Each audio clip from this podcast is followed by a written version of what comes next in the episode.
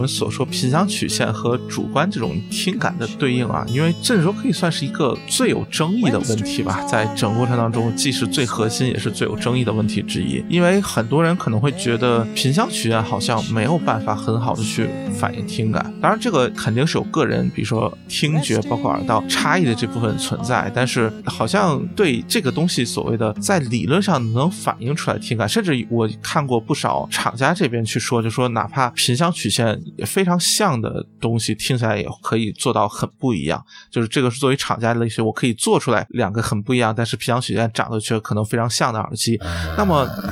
在你看来，就实际情况可能更像是哪种呢？或者说，比如说这种情况是不是真的可能存在呢？这么说啊，首先我们要知道一个事实，就是没有两个耳机声音是一样的啊。对。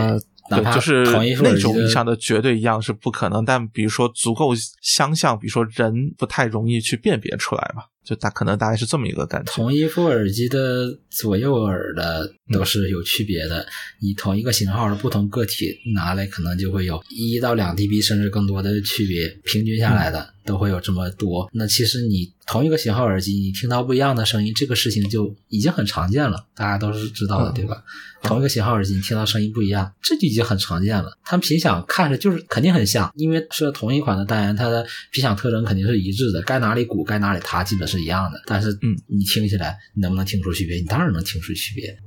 对吧？尤其是有些品控不太行的品牌，啊，那可能还是一些大厂，那我就不点名了啊，这个事情。嗯，然后这这这种事情往往会被大家解读成一些所谓包机啊，或者是版本论啊，其实没有那么复杂，就是这东西品控不行啊跟版本跟包多长时间可能都没什么关系。你包机实际上你想个三五百个小时，它频响可不可能有变化？哎有，但是极高频变一点，那那种区别还不如左右耳远没有左右耳的大，能不能听得出来很难说。对，嗯 这 所以说，你说这个频响很像，能听出来区别？当然能啊，因为你再怎么像，你说你差个一个 dB、两个 dB，这就是人耳能分辨出来的范畴。哎，对，但其实就刚才那个表述，应该说不光是能分辨出来的，而更多是一种，就是说能做到声音差异比较大。可能比如说大家对于它的认知，就可能你听到这两个时候，你不会想到哦，这两个频响曲线可能是很像的，能差距到这个程度吗？嗯，我是觉得如果有记忆、有一定经验的话，还是能联想到的。就是呃，哦我我最近就比方说最近我测的两个耳机啊，然后一个我举个例子啊，有一个嗯 AK 的 Aura 是三万两千九百九十九的耳机，还有一个是新歌的 EM 六 L 啊，那个是个六百九十九的耳机。啊呃，这两个的东西的话，它的频响只能说比较像。还不还没到特别像的程度，但是它大体的趋势是比较一致的，而且有一些比较共通的或比较得到我认可的特点，比如说他们的高频虽然多，但是没有高 Q 值的风鼓，所以它的高频听起来虽然明亮，但是是比较流畅顺滑的。对，啊你会觉得它是一个很亮很锐的耳机，但是它不刺耳。对，这啊是我很认可的优点。然后就很巧的就是，呃，我们的一个粉丝他自己买了 Aura，然后也买了一个 EM 六 L，嗯，他自己觉得这个 EM 六 L 就是 Aura 平替，虽然说真的听起来还是有差距的啊，但是确实是有一些风格上是比是挺蛮像的，对。哦，对这个，我觉得还是有会让人有这样的联想。如果你对数据这些有一定的了解，然后可能脑中有一些耳机的频响的特征的话，然后你有可能还是能有可能联想到一块儿去的。那你再比如说谢兰图和艾耶巴巴，哎。这两个东西，它们也有一些共同的特征，会容易让人联想到一块儿，啊，就是中高频塌了，对吧？啊，对，有一些特征是还是能联想到一起去的。你说特别像的，频响特别像，两个耳机声音听起来一样，那你怎么算特别像呢？呃，我我觉得差一个两 dB，一一两 dB，然后大部分频段的趋势很接近，也算是看起来特别像了。但是实际上听起来也会很明显的区别。那比如说，我前两天我还发个动态。就是达音科的损 Ultra 跟啊雪羽的星野二，呃这两个音响它在大部分频段上的趋势很像，但是星野的低低频少了一点点，中高频的主峰高了一点点，那就这点区别，你就会觉得它的星野二明显要更薄、更尖一些。哦，而而且还有一些还有一些的部分是我们测不准的，比如说极高频，极高频上的啊区别。对，人耳能不能感知？能啊，能啊，只要你听力别没有损伤太严重的话，对吧？嗯但是这部分它测不太准，对，而且不只是测不准，那厂家从品控这方面也完全把关不准，它不能保证同一副耳机左右左右耳的高极高频一致。那不同两副个体的极高频更保证不了。那这种区别，你说你怎么办？你怎么说它？你怎么去说它？那你同一个耳机，同一个型号的耳机，它。极高频的差异可能都很大了，你所以说你听起来就可能就有可感的区别，你就会觉得这一个型号耳机听起来也完全不一样，那何况是不同型号的耳机呢？所以说我觉得，呃，经常有人也确实有经常有人问我说，哎，这个两个耳机的频响哪怕一样，它听起来也不一样。我觉得提这种问题的人其实本身就是对频响缺少了解，对。你因为你真的有一定的了解的话，就会知道品相一样这个事情，这 基本就不存在啊。特别像，你说像到什么程度，这事儿也非常难说啊。对你觉得特别像，可能实际上差异已经很大了呢。对，但呃，这个其实是一个很有意思的点，就是有很多其实看起来区别很小。你其实像 E M 六 L，它的呃应该算中频那个部分，不是略低于那个 Wooden Ears 那那个标准的曲线吗？我印象中，呃，这个看你怎么理解嘛。你我换个对齐点，你你整体往上，对我对齐到中频上去，它就不塌了，对，就是两头都翘一些嘛。啊，对对对，就就暂时按照现在的图来说的话，就或者说其实它的这个中频还是相比别的我们说中频更饱满的产品，它其实会稍微有一点凹的那个感觉嘛。然后其实这个在图上看起来不算是很很明显或者差别很大的一个点，但我觉得在实际听起来的时候，你会觉得哦，这点。其实还就是还是能够感知到他在这个地方有一个你说凹陷，或者说有一个这样的感觉。其实更多的话，你会觉得你会觉得两头的能量更足，因为对对对，那肯定是。尤其你听流行乐的时候，你去调节音量，你人往往是会去对着人声的响度去找自己需要的音量的。对，所以说中频这里塌一点，我个人认为啊，问题不太大。对，嗯，对，就这个可能是一个我朋友里有对这点。特别不适应，就是非常不适应它中心的这个，但是我也觉得其实还好，就是你说有些歌曲可能影响会大一点，有些其实大多数歌曲好像都没有那么明显的差异吧，暂且这么说。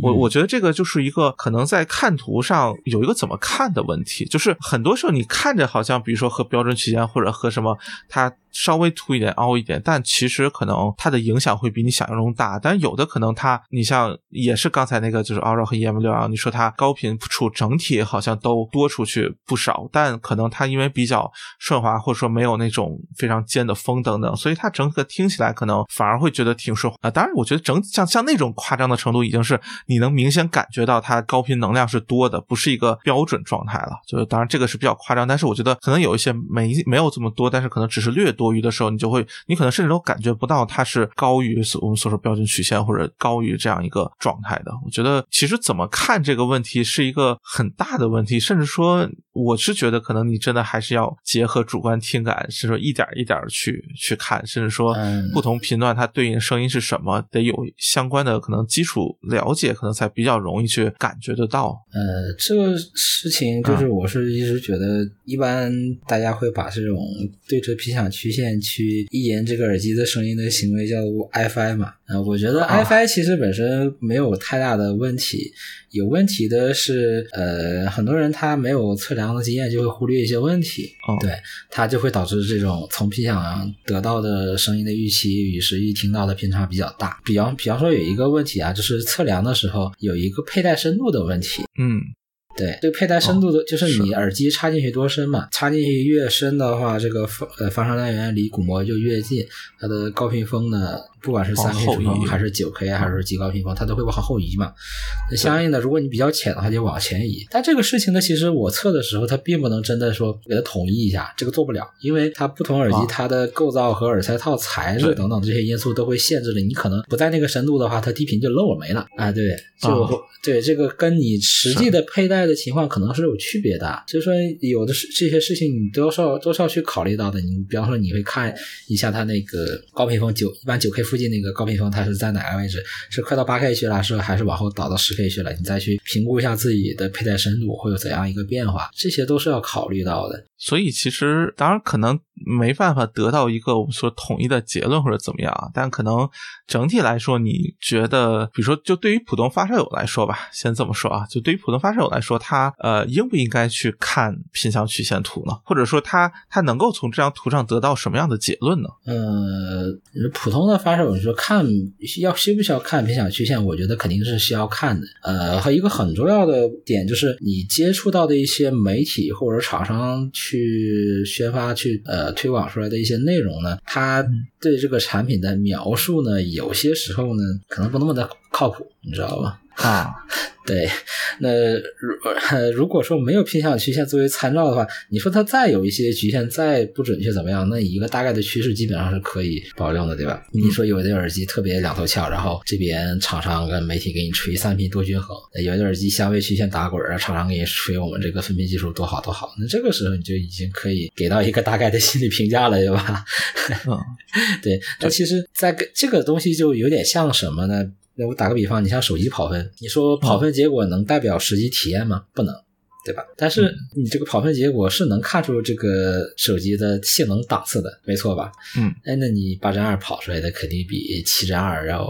分数要高，这是一定的，这不想都不用想。那这个东西具体到看这个产品的偏向曲线能多大程度上对应到你自己的听感，那我觉得这个事情是需要经验去积累的，你要去多看多听，然后你会总结出，呃，一方面你是要总总结出自己的。听力，因为你人耳之间的听力是不一样的，听力跟人工耳也好，跟 Has 也好，它肯定有区别的嘛。你大概可能总结出自己的一些听力特征，用扫频之类的方法，嗯嗯，然后去更好的把曲线去对应到自己预期的听感上去。对，嗯，对，我觉得这个过程是很重要。其实很多时候，我觉得就是怎么看频响曲线，或者说，比如说那个五等一耳上面的结果，呃，尤其可能前期你还是得有这个耳机的情况下，你去对照着看，就是相当于我觉得是前期很重要一个，就是建立你自己的这种主观感。觉和我们所说客观测测试结果，它就怎么对应的这个关系，我觉得其实还是需要一个比较漫长的过程才能逐渐建立起来的。呃，有一些比较典型，你像比如说高频风有有可能，比如说四 K 或者五 K 有一个很夸张的风之类的，你觉得 OK 听起来，比如说高频很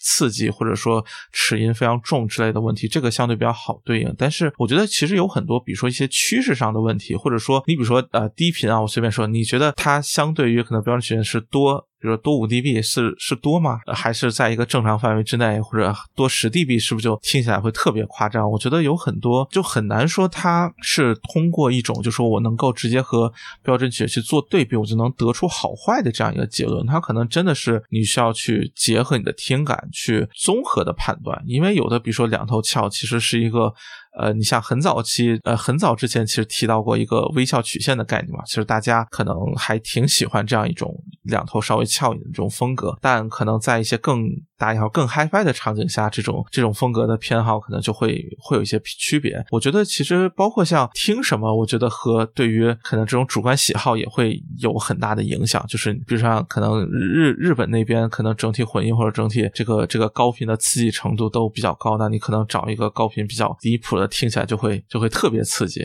可能你反而要中和一下。我觉得是，就是可能对于我来说吧，就在我的看来，可能会有很多这种经验积累，或者需要去按图索骥。呃，也不对，不对，这个这个词不太对，就是就比照着来看吧。就是听到耳机之后，然后再去一点一点对照着，把自己听感所总结出来特点对照着，可能品相曲线，然后来去找它可能是怎么样的一个关系啊。嗯，一方面要对照自己的听感，你。对照你目标曲线也好，你其实或者说你去更多的去对照其他耳机的品相，嗯，然后去比较它们之间的异同，然后你去。呃，很多时候，其实我们说，你去看数据的目标，如果是说想找自己可能会比较喜欢的耳机，那你可能有一个样例，比方说，我已经哪个耳机声音我比较喜欢，然后我对照着去看它的频响的一些特点，然后我去看其他有没有类似的，然后呢，下次我有机会去实体店听的话，直接去找这个东西，我听看看满不满意，有这样一个作用。或者说还有一种避雷的作用，就是某一种皮相特点的东西我特别不喜欢，就是比方 i 一八百那种人声塌玩意儿，我听不下去。看见这种我就听都不用听了，你省时间了，那确实基本上是没问题的。再一个，当然我们说我们经常开玩笑呢，很多时候大家打开墨尔网，可能并不是说真的去去看哪个耳机的声音呃数据比较合自己心意，可能大家只是看乐子的，这这个也比较常见，对，看笑话的挺多的。在你看来，过去比如三五年，或者说在我们所说对客观测量的这个认识逐渐加深，就是整个市场对这个测量逐渐认识加深的过程当中，大家尤其高端耳机，大家整体会变得更大一号、更阳间吗？或者说，就是声音会变得更更贴近，无论是哈曼还是木耳这个自己的曲线吗？就会更均衡一点吗？会有这个趋势我们觉得这个趋势在低端耳机上是已经确凿无疑的了？就是你看现在的几百块，啊，对，这这个是非常明显的，是不是？大家的调音普遍就是一个比以前要正常、要阳间很多的套路。卖座的产品无外乎都是如此了，就是可能最最多也就哈曼化一些呢，但往往来说要比哈曼再口味再淡一点。这总体来说都是市场很容易接受，然后很容易卖座的东西，然后也厂商们也都尝到了甜头，知道这样的产品做出去买的人才多。对，但是高端产耳机的话，我观察的话是没有，因为其实这这里面的内在逻辑是这样的，因为我花那么多钱买一个耳机，我不是要买一个听起来跟便宜耳机差不多的东西。对吧？对，这肯定是。很很多人的消费心理就是，我我我买我花这么多钱买的耳机，不能让让我听起来跟这几百块的一样，是吧？那 这个事情他可能不太能接受，他希望这东西听起来特别一点，哪怕这个特别可能有很大的问题，或者说在大部分人耳里可能是不堪入耳的声音，但是也许，但是不管咱说不管什么样的声音，终究也许有那么几个人认呢，对吧？而且因为这样的。定位的产品呢，它的价格和利润率在那里，然后出品的厂商规模也都不大。我们说难听一点，很多就是作坊，它养活自己的成本也没有那么的高，它可能这东西卖个几十个就够了，对。所以就更更像是某种双向选择了，对，或者有些消费者他可能咱说他也不在乎这东西什么声音，就是看这些东西，呃，价格足够贵，然后做设计、包装等等足够好看啊，做工足够好的，比较有特点，就觉得还挺有意思。买回玩听一耳朵，觉得声音就那回事不太喜欢就放一边儿，他也不在乎。对吧？那人家自己钱愿意怎么花，我们当然管不着。我觉得人家消费理念也没有任何问题，这个都很正常。其实这个时候，它声音呢重不重要呢是一回事。那如果是很重视声音的用户呢，往往又不想要太平淡、太平平常的声音，就是这么一个问题。所以说，我觉得呃，这种很贵的耳机，它至少入耳式耳机啊，它不太受这个的影响。那头戴式耳机其实还好，头戴式耳机高端的产品，多数调音还是嗯比较正常的。对，做头戴式耳机，厂家一般来说比较少作妖，它门槛门槛比较高嘛。但是入耳式的就不一定啊，入耳式的可能就高端耳机也是比奇葩声音还是挺多的，个性化为主啊。对，这种至于这种个性承不承认，我不承认无所谓，总有人承认嘛。反正我也不买，我也不是说这么贵花这个钱。这个个性就是拿钱投票的。对对，当然了，如果说在这种价位当中，它有这种调音理念比较科学的产品，我还是很认可、很乐意去支持的。你比如说我刚提到的 AK Aura，这就是一。一个我觉得。在高端产品当中做出了表率的产品，它因为因为我测也也包括粉丝送测测了不止一副嘛，它的品控啊、一致性啊各方面做的都很好，做工也很严谨。对，我是觉得我对高端产品的想象应该是这样的，就是我想要一个足够奢华的外观、包装、配件阵容，足够好的做工。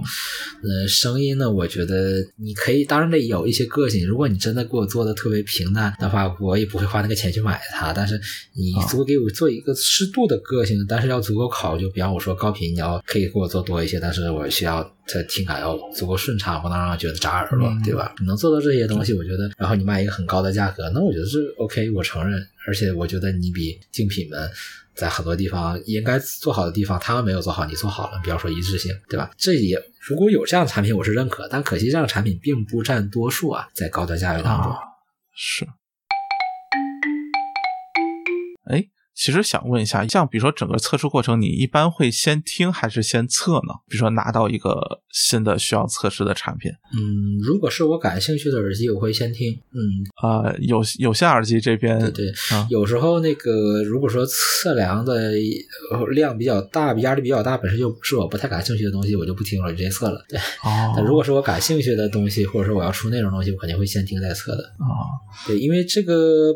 这里面嗯。又是存在一个问题，就是呃，你不去先听，然后给到一个自己的给到一个预期的话，你直接去测，你可能会有一些问题你发现不了。比方说，有的耳机它的、哦。它可能你直接扫频测不到正确的频响，对你你扫、哦。有些耳机扫屏你测不到正确频响，我觉得比方说 AirPods Pro 二，比如说、啊啊这这种算是很极端的例子了，应比方该是。比方说啊木喵那个 Cyberblade，这些都是我有经验的，就是结果发现很不对，很不对劲，跟听感对应不上，后来发现其实得换个测量方法。对。这个，哦。所以说这种东西我是会先听的。那有些耳机一般都不会有这种问题，其实呃，那就看情况。如果说我感兴趣的产品，我就先听一下；不感兴趣的话，可能确实工作比较忙，我没空挨个全听一遍。啊像你有没有出现过你觉得听起来和或者比如说听着觉得不错，但测出来可能不太好看或者相反的情况呢？呃，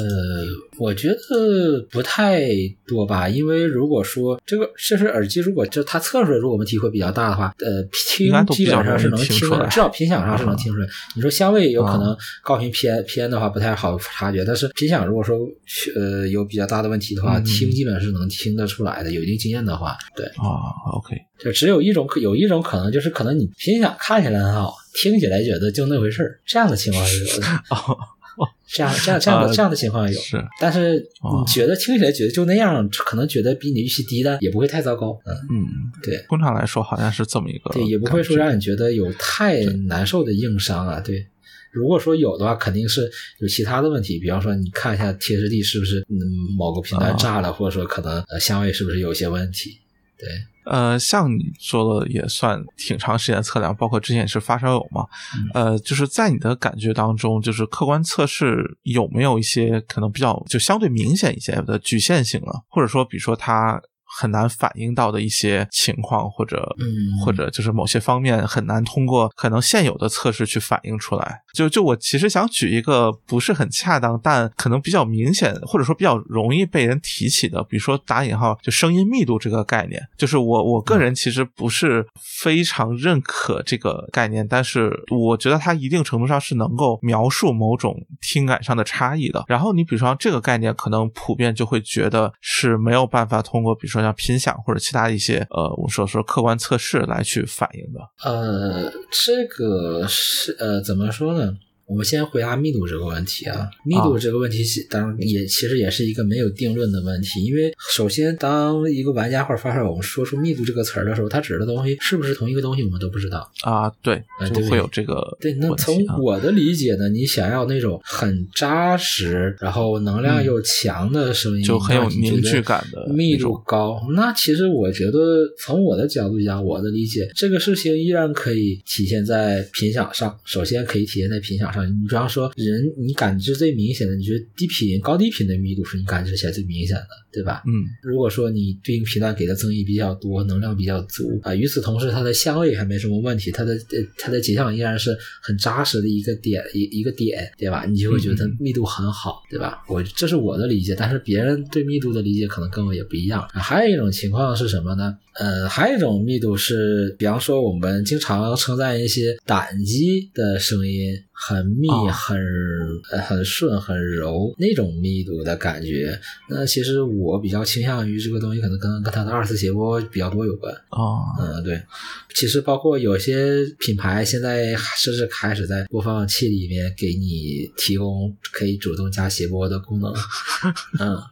呃 对 对因为我们知道人耳是比较讨厌三次谐波的。啥是三次谐波？其实动铁单元的三次谐波就很多。对，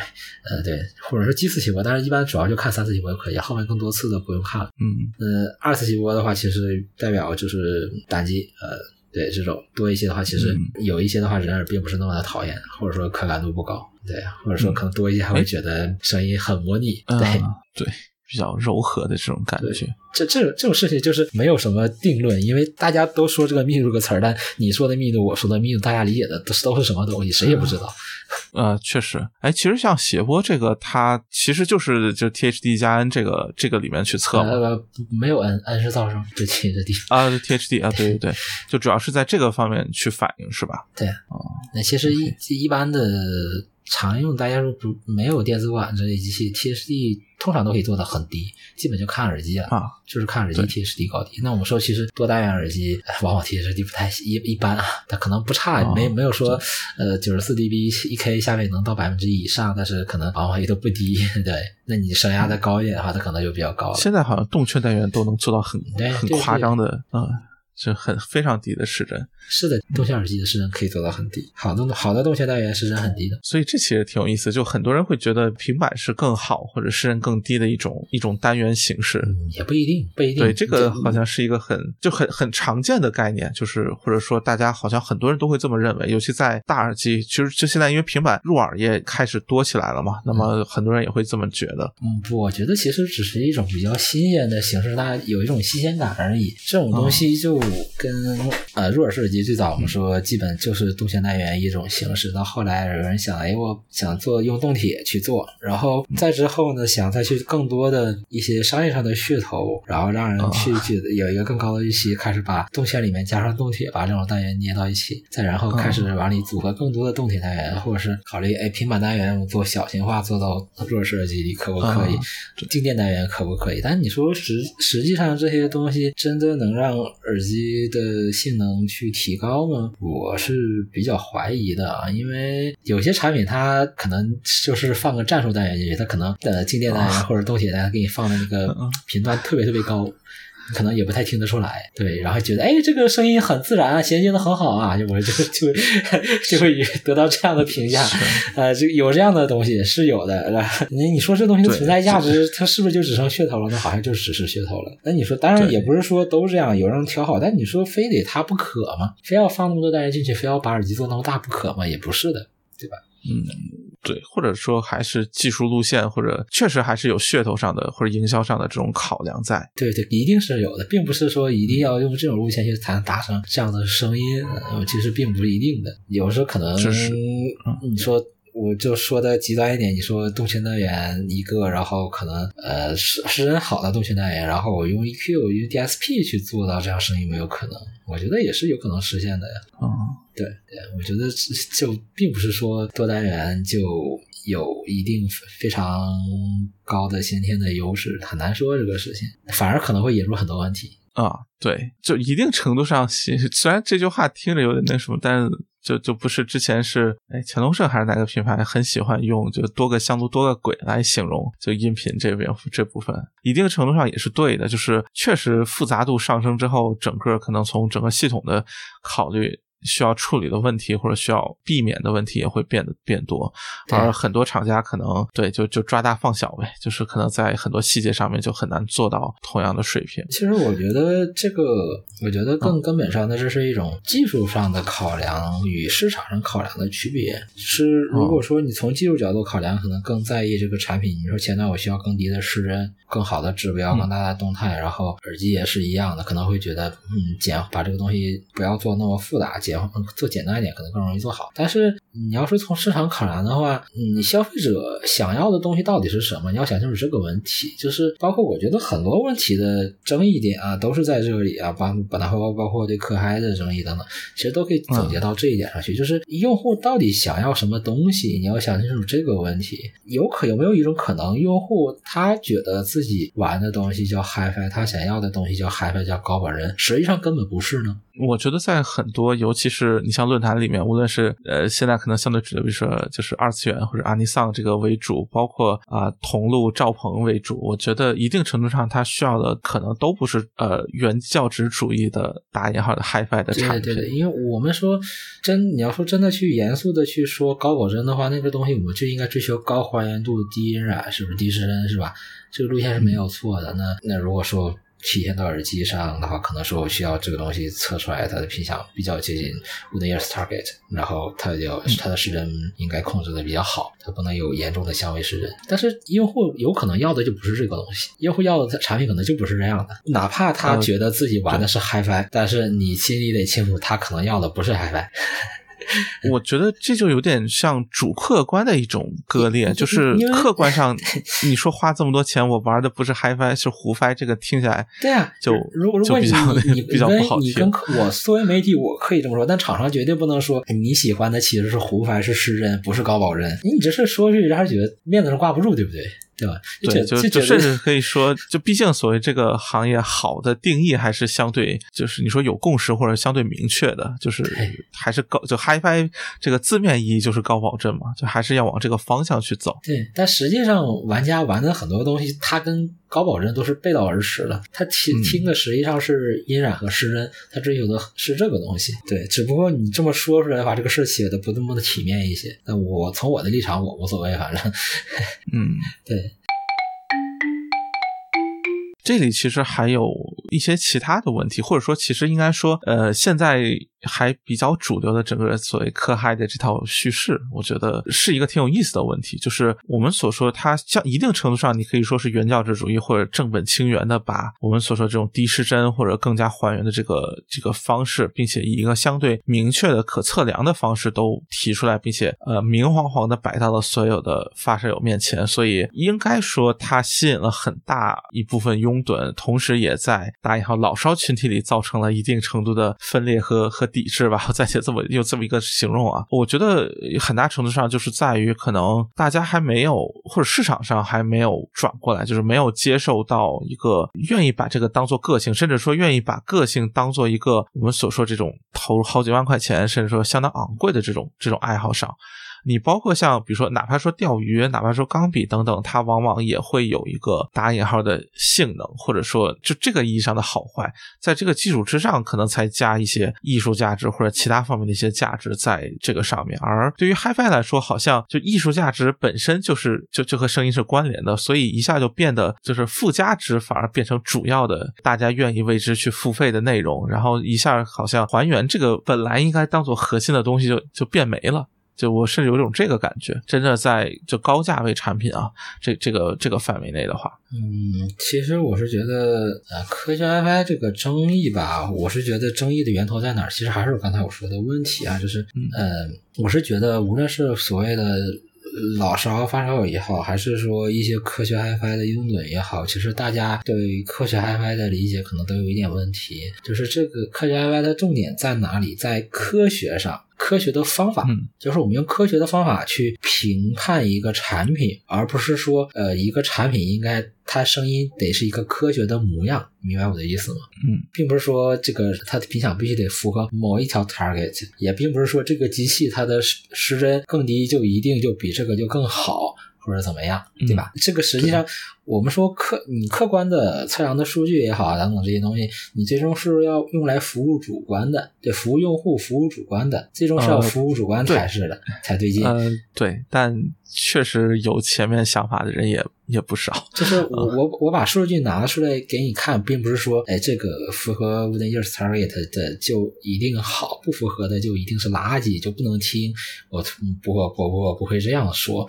除非你有一些特别明确的要求，比方说，我就是要一个呃高保真度、高低音低音染的声音，那你这时候你可以你这样去评判。但大多数时候，我们去选耳机，比方说我们想要一个自己比较喜欢的声音的话。嗯，对吧？我们并不是说，并就不需要去为某一条的呃目标曲线去判断。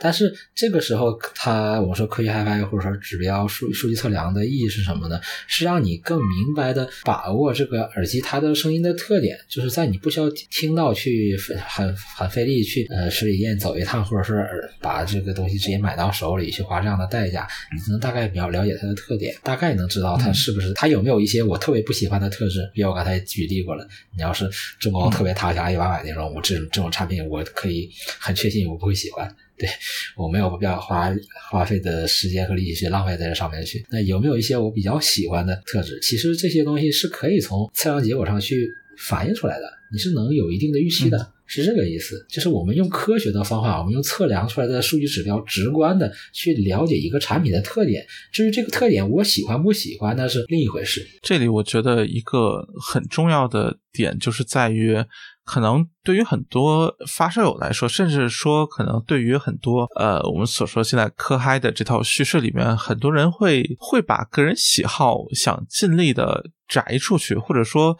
有点说，就是觉得好，就是就是更还原。它有一个非常明确的对对好的一个方向上的判断或者定义。其实，在很多实际消费当中，个人喜好还是最重要的一一一个方面吧。就就说那什么，就是还是没有办法用我们所说这种呃，你说无论是哈曼还是其他一些曲线来去替代自己的耳朵作为这个好的标准。就是在主观和客观层面，我觉得是出现了一种偏差。而现在可能。在很大的一个可能中低端的这个市场的。用户的叙事当中，其实还没有真的能够很好的把这个区分出来。就是我觉得这个就有点像手机，就是就是拿跑分当做呃唯一的性能指标，我觉得。而这个问题就造成了就是消费者就是发烧友群体的一个有一点割裂，就是在相关问题上，我觉得这个其实是一个很糟糕的问题。它不仅是它可能会让你选到不喜欢的产品，我觉得更重要的是，其实把很多打引号就发烧友或者传统发烧友或者老烧这类，把他们挡在了就是可。科学 HiFi 的这个这个门外，或者说他们就不愿意再去呃详细的去了解培养曲线有什么意义，这些目标曲线它背后到底含义是什么？我觉得这个是一个很糟糕的点吧。其实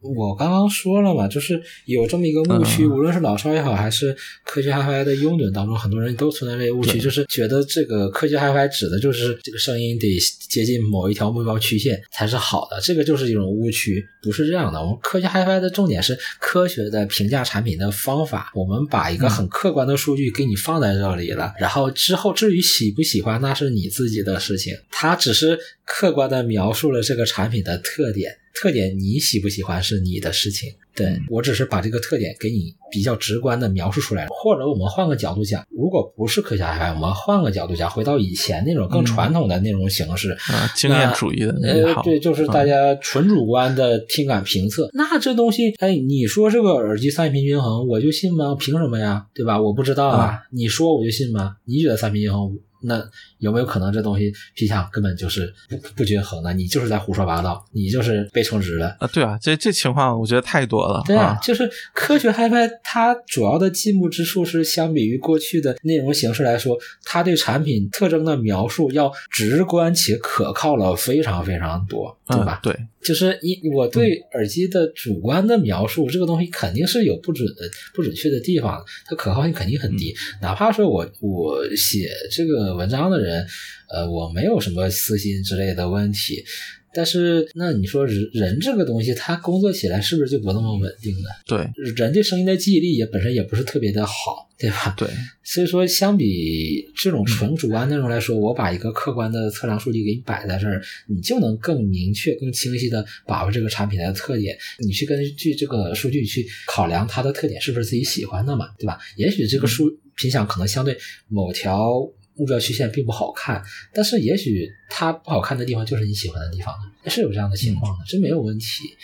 就是我说个人的喜好啊，是没有什么高下之分的，对不对？每个人有不同的喜好是很正常。也许我讨厌的东西你就是喜欢，那这怎么了，对吧？这没有问题。尤其对于呃比较讲究个性化的中高端的市场来说，我觉得应该是这样，没错的，就是。科学 HiFi 其实我觉得它对于所有的玩家，包括发烧友、老少，其实都是有很很高的价值的，因为它就是你可以借助数据工具更清楚的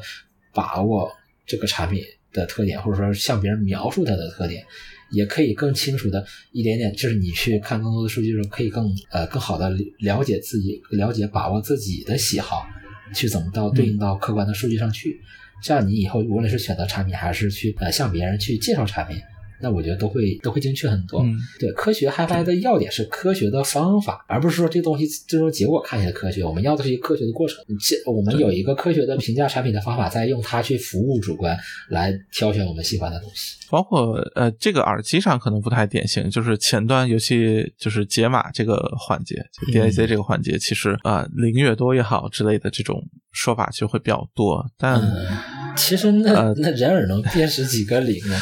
我觉得两两个零也就差不多了吧。我我觉得这个可能还是在于可能现有的我们所说这个方法或者说这个测量的数据还一定程度上可能还没有办法特别全面的去评价我们所说音频这个或者说发友所涉及得到所有的环节都能够呃完全的覆盖，甚至说完全的能够通过客观测试能够反映出来它的一些特点。起码在现有的我们说过说的能相对精确测量的呃也不叫精确测量，就是能相对呃有一套比较完整方法去测试的这些数据里面，其实真的就是对吧？有数据比没有数据。进步实在是一个飞跃式的进步，这个我觉得是是所有人都应该去认可的这一点。有些发烧友他不喜欢，可能我们所说，比如说啊，我随便说，比如说不喜欢拓品的啊东西，不喜欢我们所说这个哈曼曲线的东西，他就会可能会天然的对所谓可嗨这套叙事就就有反感，或者他不愿意去学习，比如说怎么去看平行曲线，怎么去看，比如说一些图表，看一些数据，怎么去理解这些东西。我觉得这个其实是很可惜的一点，因为呃，说你什么点我。自己觉得我并不是一个很很喜欢科嗨那一套东西的人，虽然我是脱贫用户，对，但我会觉得就是这个作为一个工具，或者说作为一个客观测试的结果，它就摆在那里，它本身的价值是不会因为你主观的呃喜好而去改变。它对于声音就是就是能够去反映声音的很多的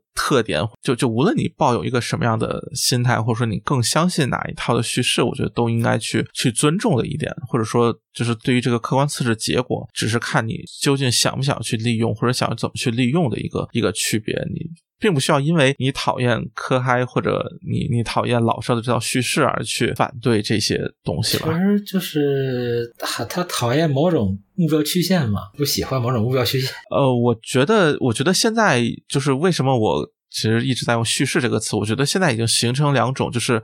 你可以说，就讲故事的方法，就是就是科嗨，其实一定程度上，现在或者在论坛里，包括在很多社区网站里，它在相对下沉的用户里面，其实已经会变成，比如说为曲线论，或者为那个指标论，或者认为这个是对于产品评价最重要的一个方面吧。就是我觉得类似这样的一种逻辑，其实是很多发烧友所不喜欢的。他并不一定真的是对客观测试结果有什么意见，但。对，就是这套逻辑，可能就是比如说这种唯一的好的标准就是更还原嘛。那么更还原就意味着你更接近某条曲线，或者你更就是你的零更多，那就是你一定是更还原的。我觉得可能是这套逻辑是是在某些群体里相对比较比较盛行的，而它和我们所发烧友可能，尤其是那些更加喜欢主观判断的发烧友会之间产生一个比较明显的隔阂，也在于这个地方吧。我觉得可能在比如说厂家或者像比如像五等一耳或者像其他一些测。是者这边反而没有不会有那么对立的感觉，但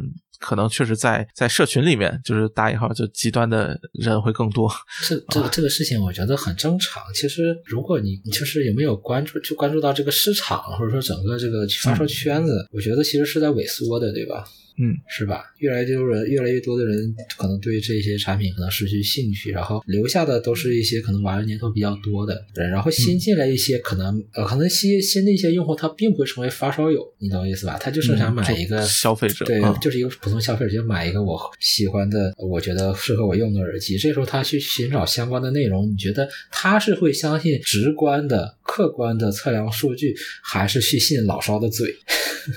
啊，对，这我觉得是毫无疑问，是肯定会偏向前，没有任何疑问，因为对，就是。科学 HiFi 的逻叙事逻辑显然是更符合大众需要，也是更也是更容易被大众理解的。那你看，其实你关于发烧友的话，其实可能不是这个圈子里人，可能就经常有很多一些刻板印象，觉得发烧都是因为 是的，对吧？那那其实我觉得这个事情就是需要反思的。为什么会变成这样？那是不是大家一直以来评价产品的方式就是有问题的？其实我接受 Wooden Ears 之前，我也是作为个人作者，我也会写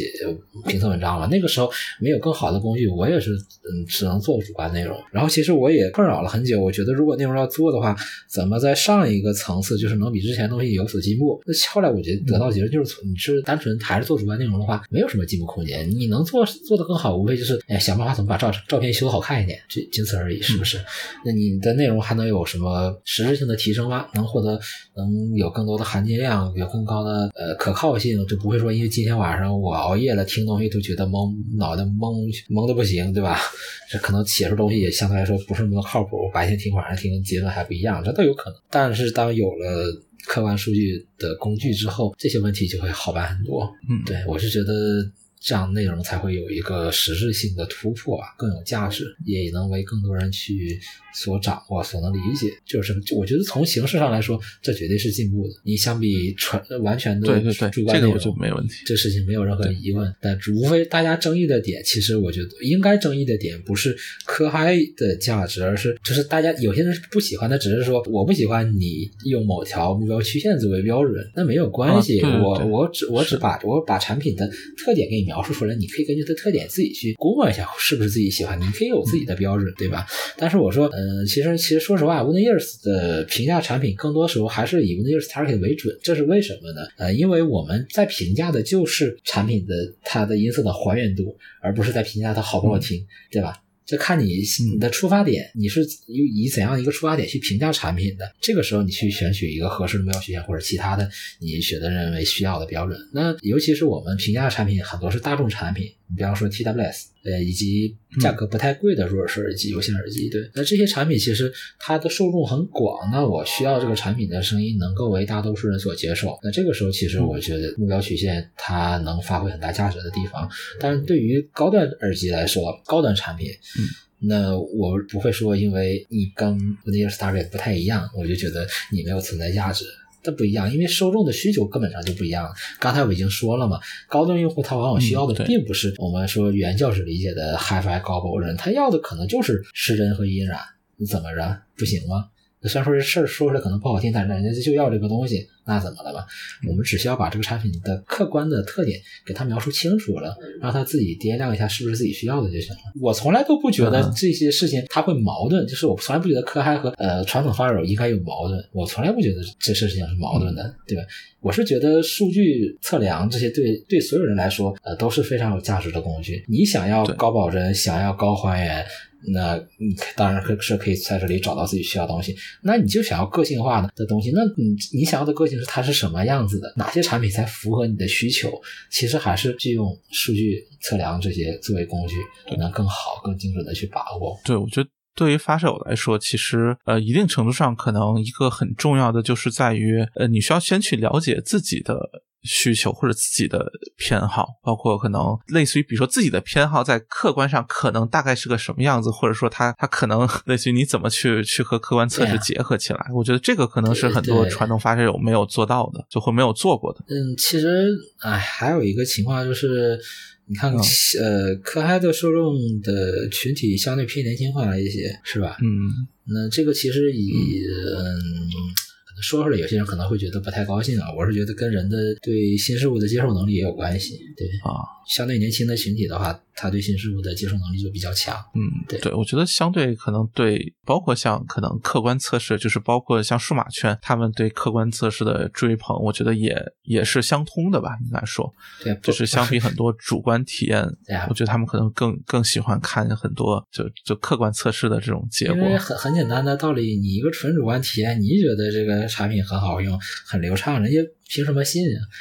对吧？嗯，对，呃，对，就是当然。这么说没问题，只是说可能在原来的环境下，可能还是会就是觉得主观体验的有差异，但不是我不信就直接就不信这个到到这个程度吧？我觉得可能就现在可能大家对于各种呃营销软文或者呃各种商业活动都相对比较熟悉之后，那么就可靠性的重要性变得异常的高了。现在应该说啊，就大家虽然你你得出什么结论不重要，但是你测试结果你是不能瞎编的。那么我就有一个至少说可靠的抓手。能去就我自己来判断，起码说啊，我觉得这个是确实也是很重要的一点。因为现在你像写文章或者很多东西，我觉得就已经不能说没有意义，但是我觉得可能它对于。消费者在判断这个东西好坏的上面，已经呃失去了比较大的意义。我觉得可能现在一些很多，比如说基于主就主要是以主观作为呃核心的文章，它可能更多是偏向于一个比如说前期筛选或者对对受众的一个一个筛选。比如说 EM 六啊这种可能高频整体偏多，那么在主观听感上可能反应是什么样的？那么可能只有那些喜欢可能更多高频的人会去试听或者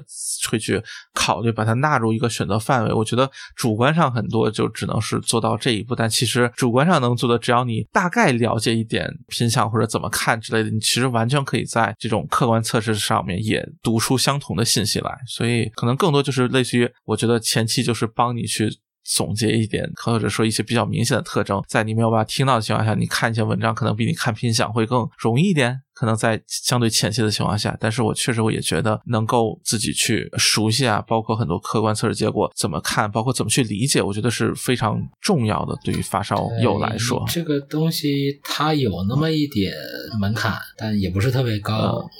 然后它确实相比手机跑分那种纯粹比数字大小是有门槛的，这个得咱得承认。但是我觉得咱们不应该做那种只会数字比大小的人，对吧？是吧？对对对，是这个道理。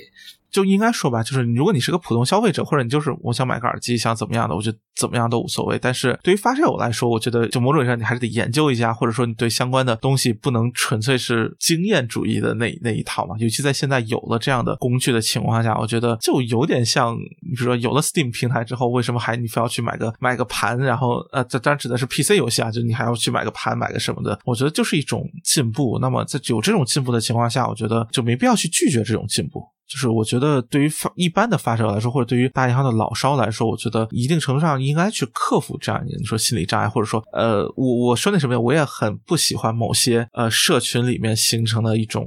相关的这种氛围，但我觉得它不应该是你放弃这样一种好用工具的一个一个理由吧？可能确实会有很多的呃，包括微信群，包括什么对对某些呃，就言论相对极端一点。但我觉得它毕竟始终还是一个关于你自己喜欢什么产品，你自己去对声音有一个怎么样的判断和喜好的问题。所以还是一个你需要去利用它，才能更好的帮你完成这件事情。我觉得，我觉得这个是一个很重要的。人的评价一定是有主观成分的，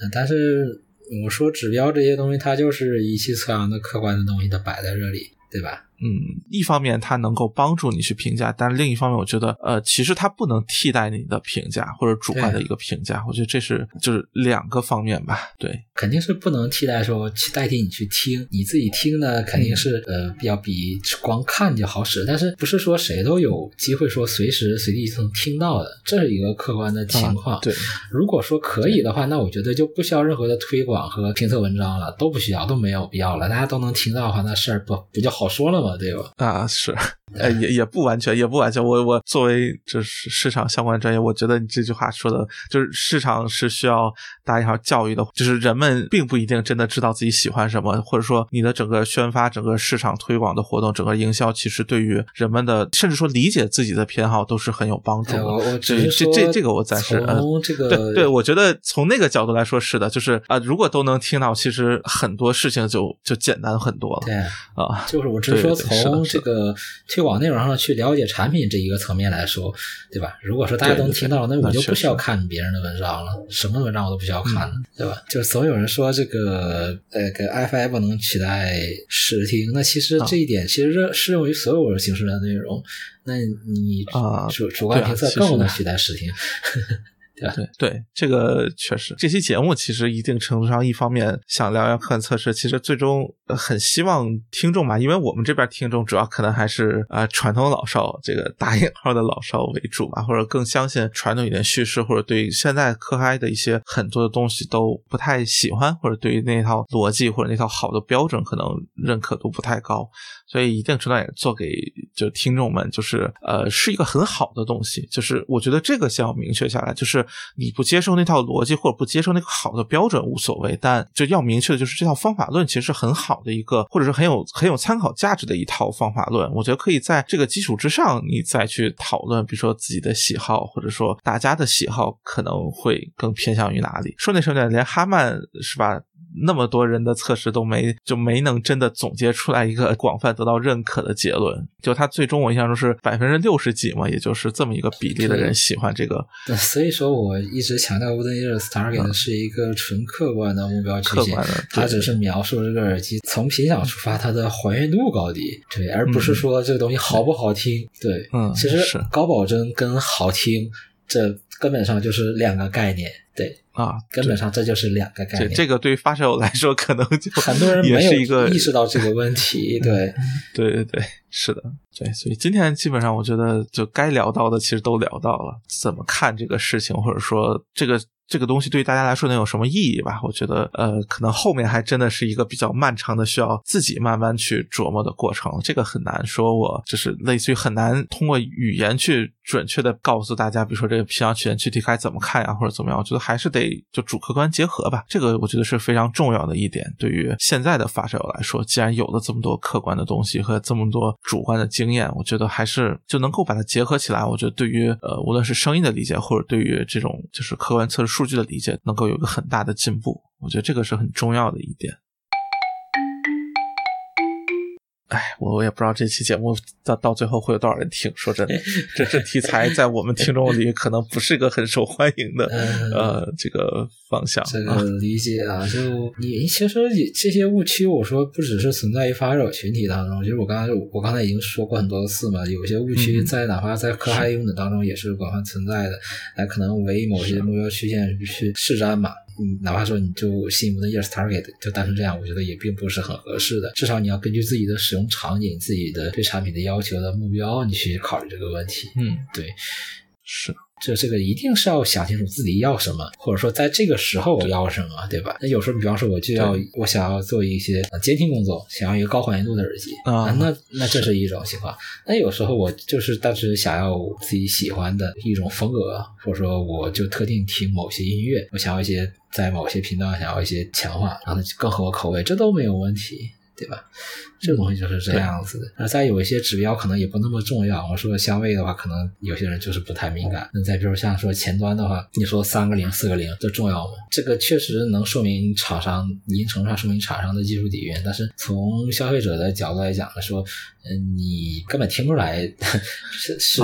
是真是三个零、四个零的区别，对吧？这就是这样一个问题。那我们只能说，嗯，一些特别好的指标的机器，它的客观。上依然确实很低，更符合一个高保真的产品的标准。那你说，如果我说我有一些生产力用途，那比方说我音乐制作啊这种，那没有毛病啊，这没有没错的。如果说这是一个声卡产品，当然是指标越好看这越好，这没有任何问题，对吧？但你做音乐欣赏的话，那单机指标可能很烂，呃，不是可能就是很烂，对吧？那它这东西就没有存在价值吗？不是的。还是要看我们的具体的要求和什么情况。你包括之前，我想一个比较有意思的事情，就是我们测试和云和云视听录制用的设备，那个输出输出端也是拓品啊，套装 D 九零 S 和 A 九零 D，还有人评论区说问我为为什么不用一些更好听的机器。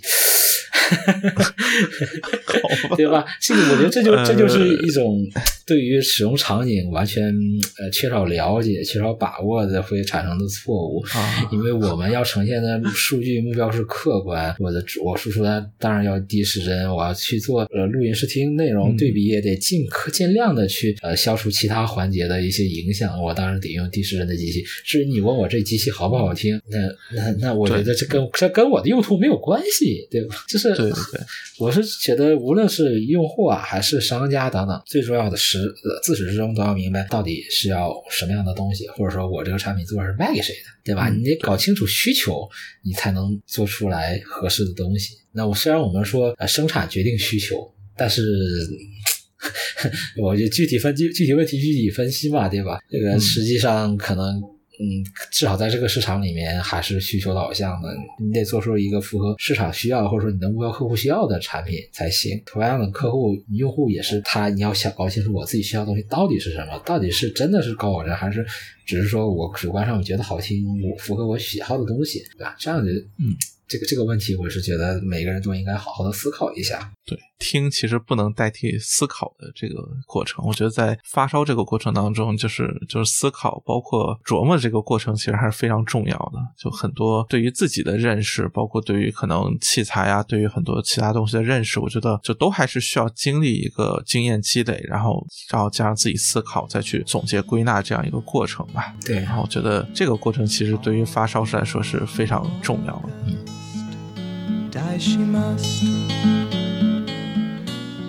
行吧，那今天就到这儿，觉得好像已经聊得差不多了。那好，哎，十十分感谢董老师，没事，这非常难得啊。那今天就到这里，大家再见，好，拜拜。